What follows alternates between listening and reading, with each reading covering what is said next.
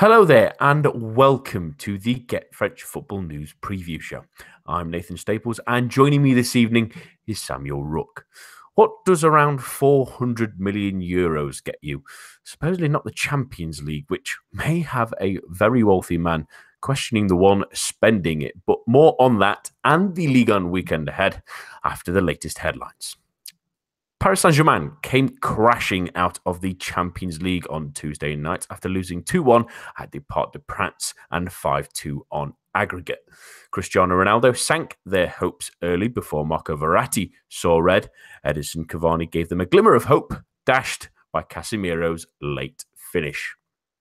In the Europa League, Lyon will take an away goal back to France as they beat CSKA Moscow 1-0.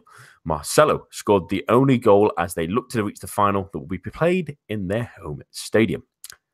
Marseille also got off to a strong start to their round of 16 tie against Athletic Bilbao as they ran out 3-1 winners. Two goals from Lucas Ocampos with a Dimitri Payet finish sandwiched in between and a controversial penalty for the away side, giving them a glimmer of hope in that second tie with that away goal. And that's all for now, but for all the latest in the world of French football, head on over to our website at www.getfootballnewsfrance.com and follow us on Twitter at GFFN. We start tonight with a dissection, really, of that Paris Saint-Germain capitulation, might be the best way to put it, really, because, Sam, it was a strange game, really, especially that first half. It felt like Real were for the taking. It felt like on the team sheet beforehand that they were possibly for the taking, but absolutely unequivocally, PSG just didn't turn up in this game. Yeah, it was just a really disappointing performance. I mean, as you say, they were there to be beaten, but even if they weren't, even if Real Madrid had turned up and played 10 times better than they had done, PSG just didn't turn up at all. They just didn't put up anything. That first 45 minutes was dull as dishwater. You know, it only got a bit interesting in the second half, but even then it was just so disappointing. It felt like the result was set. Some of the players speaking after the game, Rabiot saying, well, you know, we knew we lost it in the first leg. Well, that's not a great attitude. You know, some of these other players saying like, well, you know, next year we're better situated to try again. It's not the great attitude. That's not the attitude of champions, of people who will win the Champions League. If Real Madrid had lost, they wouldn't have been coming out with those sorts of palliative comments. They would have been angry, would have been furious. PSG weren't angry. You know, the only one who was angry was Verratti, and he didn't exactly channel that positively. In it's the nice way of putting, I think, that one. Again, Marco Verratti sometimes in these kind of games, it's not always the big games necessarily, but in a lot of games where you see Marco Verratti charged up and you know that fire is part of his makeup, but the second yellow is absolutely inexcusable, isn't it? I mean, he absolutely sprints at the referee. I think I was listening to the great... on the Continent pod by the Football Ramble guys and Andy Brasson mentioning that maybe he didn't realise how close the referee was because he almost knocks him over. He's sprinting so fast at him, and the referee couldn't wait to bring the yellow card out, really, because it was so petulant, so stupid, and at a time, really, where the game hadn't completely gone. That first goal did seem to bow the heads a little bit, but there was still time in that fixture. They were still having some okay moments, really, although there wasn't too many of them. And they did obviously equalise, really, on the night, at least, after Verratti got sent off. But there's a lot of questions still for this side, really. And Sam, the worry for me as well in this one was the lack of... Di Maria had a decent game, and I'll give him credit there, but especially Edinson Cavani and Mbappe, they just couldn't get them into the game. They looked incredibly isolated throughout, didn't they?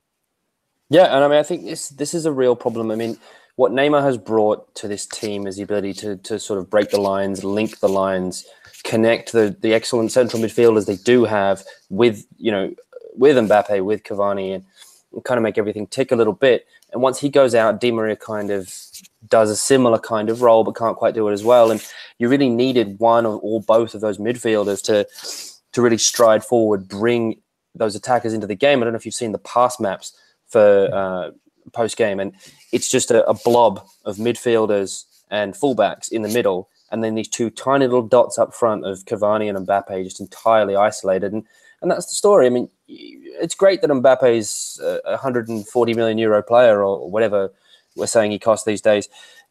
But if you don't give him the ball, you don't give him a chance to do something, you know, find him in a bit of space, let him run at people with that unbelievable pace that he does have. Let him take a chance. Give Cavani room to outmuscle someone. Give someone room to do something. It doesn't fall on those attackers entirely. I mean, maybe they could have done a little more to find a little more space, but it doesn't really fall on them. It really falls on the midfield and perhaps mostly on Verratti, who should be the leader of this team at this point. And something I'd sort of like to throw back to you, Nathan, I wonder, I read the other day someone said that they don't think Verratti's gotten any better really in the last 2 or 3 seasons, and I wonder what you think to that. Yeah, it's an interesting one, really. A lot of people pull this one out of the bag quite often, that Verratti hasn't really necessarily moved on. And I'm a little bit in between. I agree. I don't think he's quite hit the levels he should be hitting, especially, I mean, he's really, in theory, a senior player at that club, really. Now he's been there for a long time. He's grown up with the team. He's starting to hit the prime of his career at 25. But I think even some people in the Italian press for the national team would also say that he doesn't quite dominate games as we'd hoped he would do maybe 2 or 3 years ago, when he does sometimes dominate games, but not at these crucial moments when they need him to, really. And that's maybe a sign of a few things.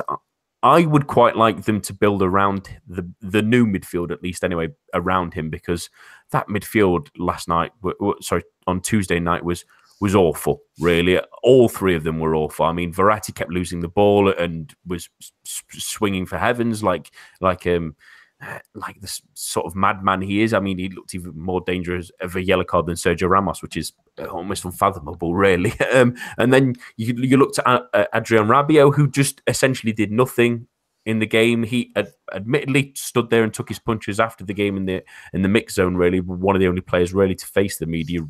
But it was a stinging criticism, like you said earlier, Sam, of him sort of being so blasé about it, sort of we'll be there next year kind of thing. But he just didn't really affect the game. And Thiago Motta was anonymous to the point where he, at some points, he was in front of those two, which is baffling to me because they both need that cover and he should be the one to bring it. But he was practically persona non grata for that whole game. And I think that's where the game was lost, really. I mean, some people point to Marco Asensio's performance, who was absolutely sensational. And he absolutely ruined Dani Alves and he pulls the argument that maybe Thomas Meunier should have started. But the fact that PSG never had a link between the defence and the strikers, and that's why Edinson Cavani and Mbappe struggled. That's why when Neymar's in the pitch, maybe because he comes more centrally and does come a little bit deeper to try and receive the ball, that they have a little bit more invention. That's also maybe why it might have been worth the risk. And I want to throw this one at you, Sam, as well. It might have been worth the risk. We talked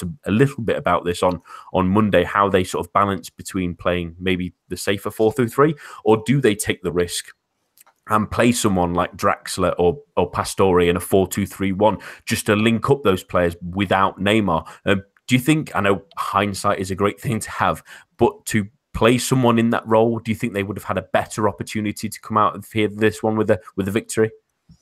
I think, as you say, I mean, we're looking at this, looking back, knowing that Real Madrid didn't exactly set the house on fire. They didn't come out firing. They were pretty happy to kind of let the game happen to them. So if you'd had a Draxler, someone like that, playing in a midfield, you know, in a deeper role than perhaps he's best suited to, he is at least very good at those quick passes, quick movement, make things happen, move the ball along, and he can run at people. All of that together, if you maybe sacrifice even one of the midfielders just to make it a bit more fluid and a little bit more risk-taking, but taking it to Real Madrid, whose backline is, of course, amazing. But, you know, as you mentioned, Ramos, capable of making silly mistakes. You know, they're there to be got at. They're there to be attacked. You're playing at home. You need to score goals. Going safe, going with Thiago Motta at the base, and obviously not giving Rabiot the orders to really kind of stride forward and try and dominate the game. It was far too conservative an approach for a team that needs to score goals, needed to at least make a statement. If you're going to go out trying to win the game.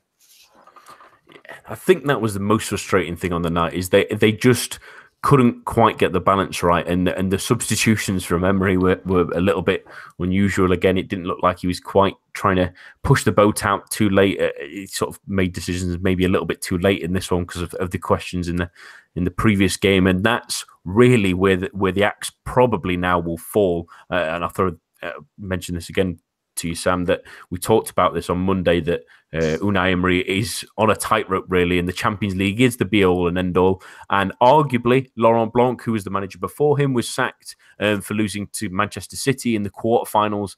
They've lost in the round of 16 to Real Madrid. It's the second time they've been eliminated earlier on by a Spanish side. The other one was possibly more, well, I don't know which one was more embarrassing, really, whether it was that sort of capitulation in one game or a series of games where really they only played for 15 minutes with any sort of decent vigour. Some people will blame the league, someone will and say that they don't get competitive enough. But if these games don't get you motivated to play at your very best, then you're clearly not cut out to win those kind of games, really. But this does put his position not just really under question anymore, but probably come the summer, he's out the door.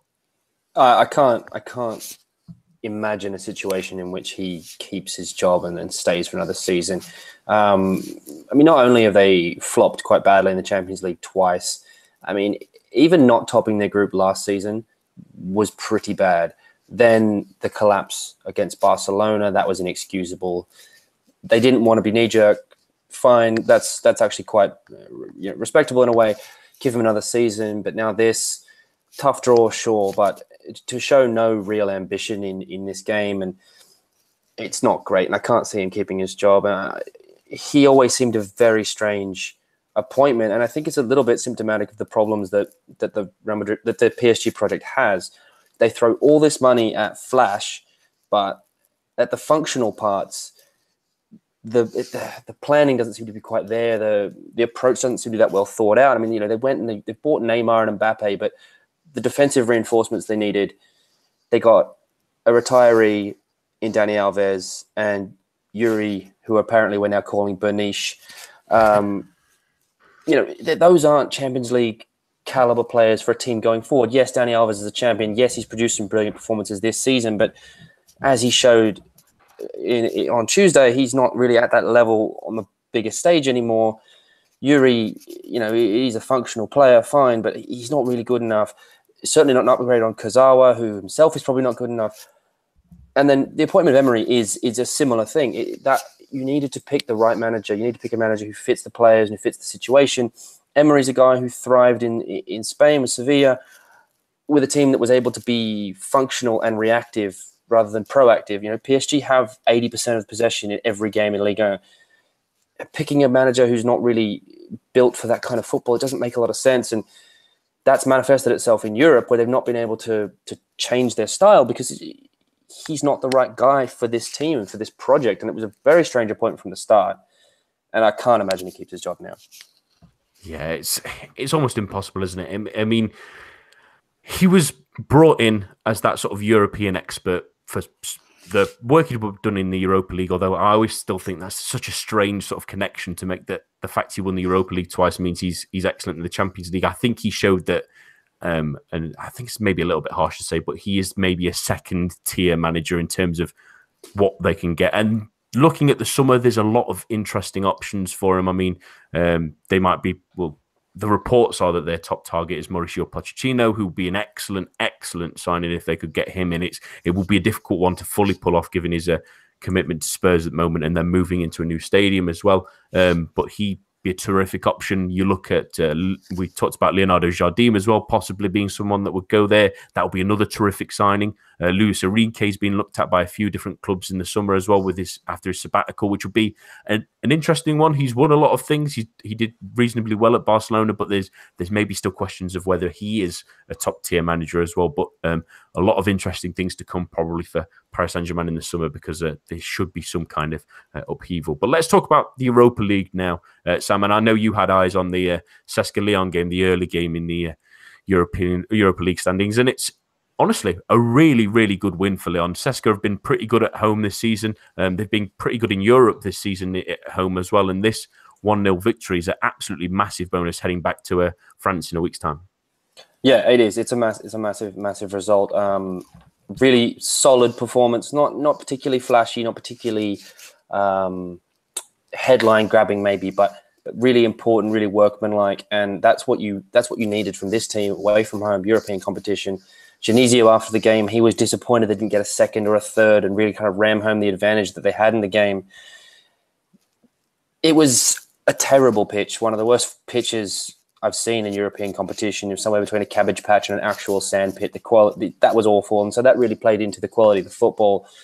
You know, the ball didn't run true. It was a lot of bobbles, a lot of frustrating to watch from a footballing perspective, but you know, Lyon dealt with it better, and they were the better side, and they take a deserved lead home. And I think we were all a little bit worried that the wheels that have apparently fallen off in Ligue 1 might follow them, falling off in Europe as well. But this is a really important result for them, and it really sets them up to move on and drive towards that final. Yeah, absolutely. It's a really good result, and given that the fact that we'll come on to later that their league form has been pretty dire, to be honest, this will be a massive result when them wanting to still get Champions League football, because really through Ligue 1 that looks out of the question really more than anything else. On to the other game this evening as well, in between Marseille and Bilbao, which I had eyes on for this one, and it was a really interesting game, really, to be fair, that Marseille really come out of the traps firing, and Bilbao have had an awful season, and I was looking at a few Spanish journalists mentioning that that Bilbao over the course of the season have been pretty poor, and also in the Europa League, even though they have got through, it's more because other sides have gifted them opportunities to get in, and Marseille absolutely came out of the traps and scored two excellent goals. Thauvin has a lovely assist for Ocampos' first one, and he uses sort of the outside of his foot just to sort of gently guide it into the goal. It's an absolutely lovely finish. Payet as well takes one down in the end and volleys it in after a bit of a hashed clearance, but a very controversial penalty. I don't know why they give it. The ref looks like he's given a corner. I think it's the fifth official's behind the line, isn't it? They gave the penalty, saying it struck his arm. It maybe strikes his arm, but it's one of those ones. I would call that a Spanish penalty. For absolutely certain, one of the ones where it happens to hit an arm, and because it's in the box, that counts as a penalty in La Liga sometimes for some reason. But they stuck that one away. But credit to Marseille, they didn't dip in any way. They had a little spell, 10 minutes sort of the first half, where they didn't went quite on song, and then Ocampos maybe gets a little bit lucky with the goalkeeper sort of fumbling his effort for the third in the back of the net. But that puts them in a really strong position as well to get into the next round, which will be massive, really, to have two clubs. So I'm in Liga and into the Europa League quarterfinals. That's a real bonus, not only for the league, but also two teams in a hat to possibly get that extra Champions League place as well. It's a pretty good sign for starting things.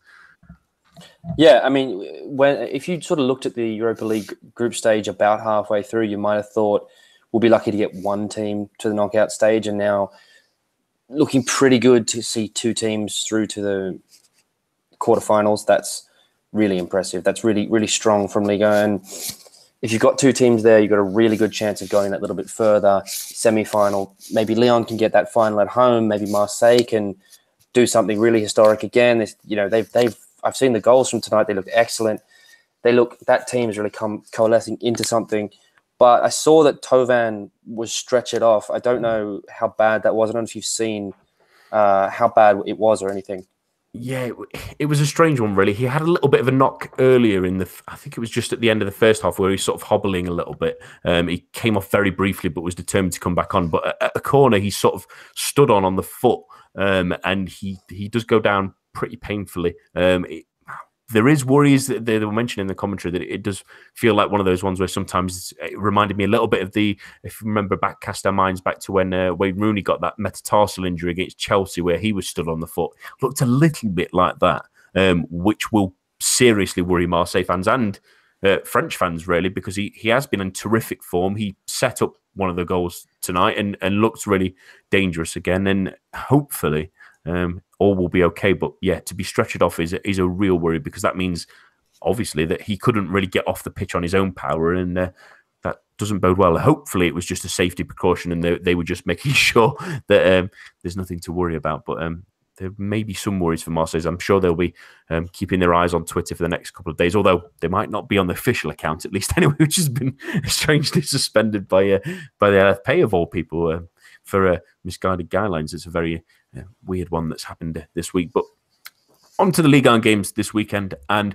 we start on Friday's fixture between Strasbourg and Monaco, because Strasbourg are still really probably in that relegation fight. They're just above where they need to be, but if they keep slipping up, they might slip back into it. So, they've been pretty good in the last couple of weeks. It was a bit of a terrible game against Montpellier a couple of weeks ago, but they obviously didn't really... Well, they bounced back to some degree, at least anyway, with a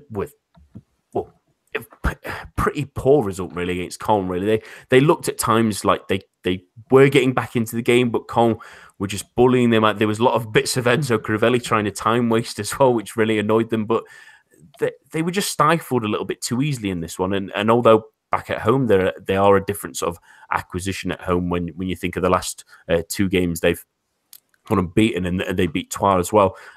But this against the Monaco side that are really in top gear at the moment is a big ask. It is, but I mean, as you say, at home, you know, this season they're a top half side on form at home, so they've got that in their pocket. Monaco, kind of on a funny run of decent but not great. Maybe this sort of the fire has kind of gone out a little bit for Monaco at the moment, because obviously not going to win the league. Lyon no longer snapping at their heels. Maybe it's a little bit hard to motivate themselves. Perhaps Strasbourg can sort of come at them with the aggression of a side in desperation and kind of hit them from that perspective.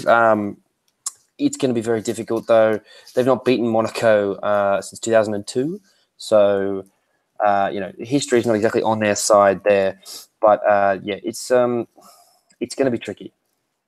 Really tricky. I mean, it's kind of flown under the radar a little bit. I mean, we've talked about Monaco a few times getting back into form, but what we've really not mentioned is it in, well all competitions really, they've only lost two since December, the first game in December. In Ligue 1, they won two, they're 13 unbeaten. Well, I think it's 13 unbeaten in all competitions, I think, in Ligue 1. And that's really impressive. And they stumbled that game against Toulouse, really, but before that, it's 6 wins in 7 as well. That's really terrific stuff, and they came from behind against Bordeaux as well. The away side got a lucky goal through Varda. It was a really nice finish, but Monaco strode through, and Jovetic stepping up. He's now he's starting getting a better run of things as well, with Falcao obviously out at the moment as well. Ronnie Lopez continued his goal-scoring form excellently. Thomas Lemar looked like in that game like he's starting to rediscover his form. The defence for the majority of the part was a little bit better as well. I thought Fabinho had a really nice game as well. They've got a really excellent run at the moment. I mean, they do have to face Paris Saint-Germain in a couple of weeks' time, which will be really... That in the cup final, and then they've got them in April as well in the league at the Parc des Princes. So there's a couple of tough games left, but is it inconceivable to you, Sam, that much like the season before and a couple of seasons ago as well, that Monaco might go the rest of the season unbeaten? No, I don't think so. I mean, we know that they are probably still, again, the second best team in France. I mean, we weren't saying that 3 or 4 months ago, but as you say, I mean, the run that they're on, it's very, very under the radar. No one's paying a lot of attention to them. But when they were stumbling in sort of December time, it seemed like, well, this is the end of that Monaco team. The dream is dead. But they're second now. I mean, if they were to fall away and not finish in the Champions League now, it'd be a huge shock. 9 points ahead of Lyon, and yeah, they're scoring goals for fun. They're not conceding a lot, apart from the bizarre draw against Toulouse, but we won't talk about that one. The comeback win against Lyon, that was fantastic. The spirit is still there in this team, and they're sharing around the goals now. They're not relying on Falcao in the way that they were. As you say, he's sidelined, but they go on, they score goals, win games. A lot of the teams they've got yet to play are teams who are not playing for much. You know, they've got to play Rennes, they've got to play Nantes, they've got to play, well, Lille are kind of playing for something, but there's not a lot of games on this schedule that should scare them, and going unbeaten, setting on another one of those big long records like they did last season. Why not indeed? Yeah, they've on a really good run of form at the moment. It's a shame that Paris Saint-Germain are obviously so far away that Monaco seem to play this catch-up game again, because like we remember last season, they went on an absolute tear to finish the season to actually win the league, because Paris Saint-Germain were excellent after they were eliminated from the Champions League. But it's going to be a really good season for them regardless, I think, with all the departures that they had in the summer. But let's get some predictions now. And Sam, what do you think in this one? I'm gonna back Monaco to win it, but I think it's gonna be tight. I'll say 2-1. I think it'll be 2-0. Strasbourg sometimes have a really good attacking intent, but just don't really sometimes follow through with it. Bahoken has had a good season. Terrier's had a good season, but they've never really can't push it on. Really, it's a bit of a disappointment. So I think it'll be 2-0 to a Monaco side that are really rising, and two teams that have had indifferences in form recently, one positive, one negative, and that's Bordeaux and Angers. In recent weeks, at least anyway, Sam, that Bordeaux have been, well, they felt like they recovered under Poyet. They had those 4 wins, the one coming just before his appointment. But since then, they've not won at all. They had that loss against Monaco where, like I mentioned in that previously, they got a little bit lucky, really, with the goal that put them ahead with Valentin Vardy. It was an excellent strike, but it really came against the run of play. And after that moment, they really didn't get themselves into the game that much. Admittedly, it's 3 games that were tough. Marseille isn't the easiest place to go to at the best of times. Nice, they sort of both cancelled each other out. They're both in sort of middling seasons. But is this a chance for them to get back on a horse, even though it's against an Angers side that have finally put back-to-back wins together? Yeah, this is a really interesting game from Bordeaux's perspective, because as you know, we talked about, they went on that great run when they brought Poyet in. Then they struggled in tricky games, and now it's a game that on paper, they should be winning. You know, home to Angers, this is a game that Bordeaux should be good enough to win. But as you say, like, we're now going to sort of find out, was that a new manager bounce, kind of a dead cat bounce, you know, or was it really the indicative of actual progress that was being made under a new manager? And this is the kind of game where we find out where exactly they sit. Are they a team who can react to those defeats, come back together again, or will they now just kind of limp along to the end of the season? Relegation's now no longer even a consideration. Yeah, it'll be an interesting one, because Angers, obviously, they're much closer to danger. Bordeaux, comfortable, safe, mid-table, not a great deal to really play for, apart from sort of their places and the place of the new manager. Yeah, well, one team that definitely have a lot to play for in this game is Angers, really, because we mentioned a couple of weeks ago, but before that game against Lille, how big it was, and it was a massive victory to pull that one, especially after it seemed like Lille had sort of pulled themselves back into the game a little bit. So that massive win as well at the weekend against Guingamp, 3-0, it was a really, really strong win, and it's good to see them finally getting some goals in, because that was really where they were struggling, and it's good to see them come from different sources than Karl Toko Ekambi as well. He did grab one in that win, but Tate scored very, very early on. That helped settle the nerves a bit. And Ismail Traore grabbed that goal in the last bit against the Guingamp side that, again, sort of are middling into the end of the season again. But massive win for there. But with Bordeaux on a little bit of a dip at the moment, and they're now on 31 points, Angers, in 14th, and have a real chance to start making a gap between them and the relegation places. This is an opportunity for them, isn't it, Sam, to keep that momentum going and keep going, because they're starting to score goals. Confidence is definitely starting to reign through them again. They've given Moulin a new contract, so there's plenty of security in their manager. They believe in him. They believe in his methods, and that's probably been integral to them now turning it around and now having an opportunity to pull even further away. Yeah, I mean, look, we saw some fluidity from them earlier in the season, but it just wasn't really rewarded with the goals that it maybe deserved. They were maybe a team that sort of XG was more impressive than actual G. You know, they weren't getting the goals, but they were playing okay. It just wasn't really happening for them. And against Guingamp, we saw that's what happens when they get a bit rubber the green. But, you know, 3-0 win against a reasonable side who, you know, admittedly probably weren't great on the day, but still. And now Angers are the top of the rest. They're top of all the teams that are really in consideration for relegation, and a win here would help them break away from that. You know, a victory here would put them on 34 points, 6 points clear of 18th, and with not that many games to go, then you're really starting to feel like safety, progress for next season, keep developing on what's working.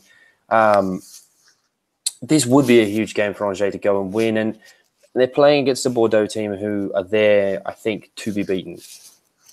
It certainly feels that way, with the confidence that they have gained combined with Bordeaux maybe dipping a little bit, that Poyet bounce they had sort of fading away, and maybe his tactical inefficiencies that we've seen in the past maybe starting to rear their head. Maybe that's contributing to their downfall, and maybe a great chance for Angers. So what do you think will be the score in this one, Sam? It's going to be an interesting game. I think Bordeaux might be slipping back towards the stale style that we saw pre-Poyet. So I'm going to back Angers to win 1-0. I think this will be an Angers win as well. I'm going to go for a 2-0 win, and maybe a Cambé double, because he's been really crucial at the moment, and now he's started scoring goals, and they're finding a bit of confidence. I think this will be the win that sort of pulls them out of the mire, really. And another really interesting game between sides that are maybe in, well, at least one of them in a position where they didn't really expect to be a couple of weeks ago, and that's Rennes, who have been on, quietly again, a nice little run of form. It's, well, 3 wins out of 4 and a draw in the middle of that away to Caen, which is nothing to be sniffed at after a couple of losses. But they've finally started to get things together, really. They've, in those 3 wins, 3 clean sheets. Every single one of those 4 games, they've scored 2 goals, which is a nice bonus as well. So they're starting to score. They're starting to learn their defensive solidity as well. They're getting some consistency in that run now. They're in 5th, a point above Montpellier and Nantes. It's a great chance for them, isn't it, to get into the Europa League, which would be an absolute bonus for what their first half of the season seemed to peter away. Well, this is a funny one. I mean, if you told people opening day of the season, yeah, Rennes in March will be about 5th. You'd have said, yeah, that sounds about right, based on what we thought, based on the money that had been spent, the team they're putting together. You thought, yeah, okay, well, this is that season for Rennes. But then 3 months ago, they were terrible.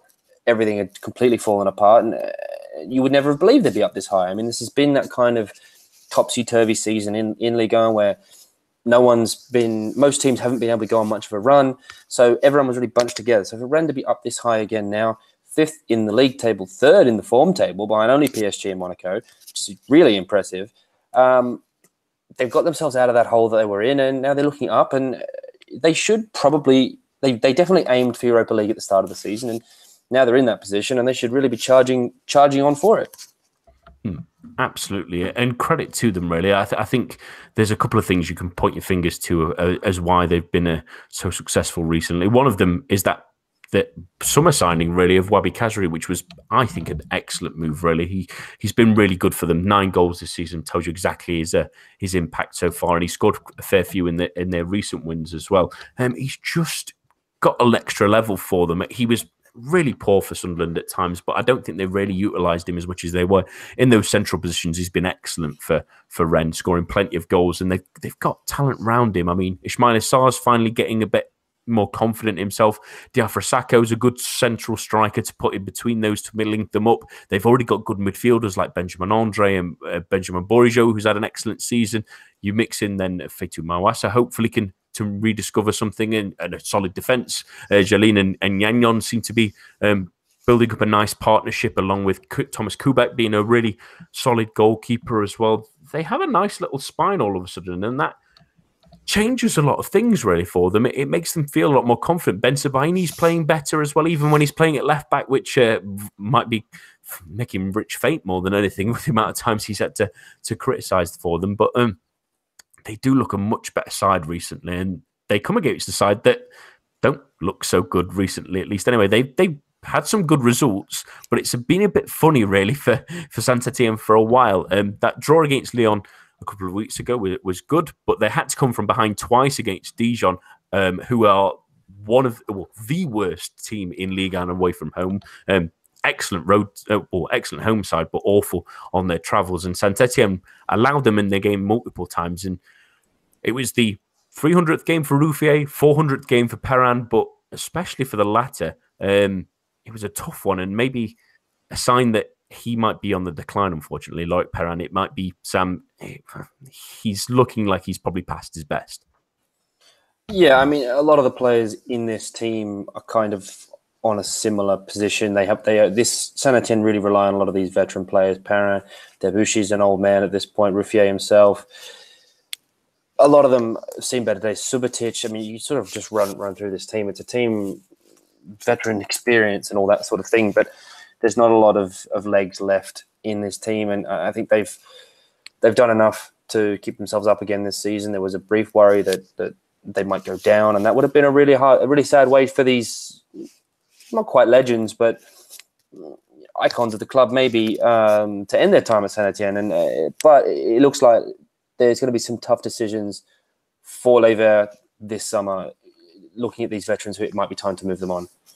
Mm. And it's a strange one because they've sort of mixed them with veterans as well. Like Perrin is playing with Subotic, who seemed like he's probably past his prime at Dortmund with so many little injuries. And I do feel a little bit sorry for Perrin. He's an excellent statesman. He's been terrific for them. He should have got a lot more attention from the French national team than he ever got afforded as well, which is such a shame because he's a terrific defender. And it just feels like he's lost something now. Those injuries that have happened over the last season or so, sort of piling up on him, and maybe it's taken an inch out of his speed. And then when you are in a foot race with someone like he did with Tavares, who is not slow but not rapid at the same time, when he scores Dijon's first, that'll be a real disappointment for him. And it might feel like one of those Gary Neville moments against West Brom, where when people start beating you, you start thinking, am I maybe cut out for that level anymore? And he don't take anything away from his career. He's been terrific, but Saint-Étienne are looking a little bit better. They've improved in form, but they still have that little bit of a strange edge to them. So it's going to be an interesting one again. Sam, what do you think the score will be? I think Rennes, we talked about how they've improved. We talked about all these players who have sort of found their feet again, and they've been very impressive. But the thing that they kind of fuels that strength, it's reactive. It's pace on the break. It's playing quick, sort of playing into gaps, playing reactive to what the opposition is doing. And when you're away from home, it's a lot easier to do that. When you're playing against a team that's going to come out and play football, it's a lot easier to do that. Playing at home against Saint-Étienne, probably not going to get those opportunities, probably not going to get a lot of space, not going to get a lot of the opposition pushing out at you. So I think they might struggle. I think this might be a little bit less of an attractive game and might be decided by the odd goal, but I'm going to call it a goalless draw. Mm. I think Saint-Étienne are maybe flattering to deceive a little bit at the moment as well. They've had 3 wins, but they're against sides that they feel like they probably should be beating, but 2 good draws and a not so great draw. So I'm thinking Rennes will nick this one 1-0 and help strengthen their push for 5th, because that's still a little bit of a dogfight in its own right. But on to our final game, and it comes on Sunday between Lyon and Caen, and starting with the home side, really, Sam, who are winless in 6 in Ligue 1. They look like a different team sometimes in the Europa League, but they were really stagnant again at the weekend against Montpellier. We mentioned that it was sort of their nightmare scenario, really, more than anything, facing a side that do restrict space, that do force them to take those long shots, and unfortunately, so many Lyon forwards are too happy to oblige, really. And that sort of was the symptom of the game until they managed to find an equaliser somewhere to sort of nick one, and then didn't really look like troubling in them again. What's happened to Lyon, really, in the last couple of weeks? They've maybe been a little bit lackluster defensively, but that attacking quartet that was praised and lauded over the sort of first half of the season has just sort of fallen apart. They have, and I think one of the problems we have to remember is this was a team that was kind of dismantled and put back together last summer, and put back together relying on a lot of very young players, a lot of players who've never played full seasons of senior football. Aouar and Dombele, these guys are not used to playing kind of week in, week out, playing European football and all that. And I think fatigue and inexperience is playing a part in it. Some of the strange mistakes, some of the just the wrong decisions being made in attack, like you say, taking shots from silly positions, things like that. It's a team that's built on inexperience and more on talent than kind of organization and planning. I think that those are the kind of the things that have coalesced into this run of indifferent form. I mean, every week we sort of come back to it. To beat PSG was incredibly impressive, and then to go on this run of just bizarrely indifferent football is almost equally impressive. Just really, really strange. But I think youth is a big part of it. I think Genesio's coaching, he makes very strange decisions. He makes odd substitutions. He doesn't set the team up properly. He's never found the balance between the attacking talent they obviously have and then a sort of more controlling organization in midfield. I think those are the problems. I think that's where it comes from.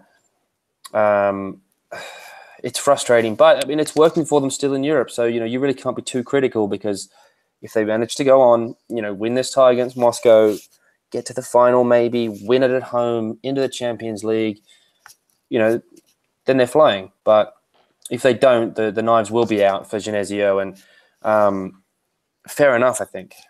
Yeah, I think it's probably time for those knives to start brandying themselves. Well, facing a Caen side as well that beat them a couple of weeks ago in the Coupe de France as well, 1-0, and deservedly so. And a side that I managed to catch at the weekend again against Strasbourg, and I bet they must love when I tune in, because they seem to win every time I tend to watch a Caen game, and they were solid again. They're not afraid to be physical. They're not afraid to to attack, to create. They were really interesting, really, again. And a number of players stood out again. I thought Enzo Crivelli was good. He was a right nuisance to the back line. He was pushing them. He was bustling around. He was, when they were trying to take free kicks later, he would kick the ball away from them a little bit. He'd waste some time. He'd sort of antagonize them as much as he could. I thought that... as usual, Gilbert was very good down the right-hand side. He's an excellent player that a lot of teams will look at in the summer, I think. Stef Peters, the Belgian, he's not played that an enormous amount, at least anyway, for Caen this season, but he was really good. He was really creative. He was trying to make things happen. He sort of was an extra outlet that they usually have Ronnie Rodeland be that man to sort of make things happen for them. But Peters in this one was good. And all of that with Ivan Santini on the bench, which is only a real bonus, because we've mentioned at times how reliant they are on the Croatian for goals and stuff like that. And to get a 2-0 win against a decent Strasbourg side that do want to play football, that's a really good result. And again, we've mentioned a few times, Sam, that Caen have had a pretty decent season. They are sort of sitting 12th. They looked like they were going to tease around and fight for that 5th spot for a while, but they're certainly away from relegation, which is a credit to a club that size. And they don't play a boring style of football, which is all you can really ask for a league side. Yeah, absolutely. I mean, earlier in the season, we were all getting a little bit carried away, I think, when they were doing so well. They were winning games 1-0, but not in a defensive style, just hassling, just all together. It was really fun to watch, fun to see, and I think we all kind of hoped maybe it would last a little bit longer than it did, and for them to eventually sort of finish up where they are, very, very much mid-table, sort of definition of mid-table. That's great, you know, for them. And hopefully this team more or less can stick together, keep that attitude, and maybe move up a little bit further next season. But like you say, you know, resources-wise, you know, they're a team that has historically lent on its academy, on its youth. They don't spend a lot of money. You know, they operate on a very small budget. So to be where they are and to still be firing and to be beating bigger teams than them every now and then, you know, knocking Lyon out of the cup, as you mentioned, that's huge. This is a really good season for Caen. This is the best season that they can realistically be hoping for. A chance at some silverware, albeit a small chance. They beat PSG, but still, and comfortably staying up. I mean, that's great.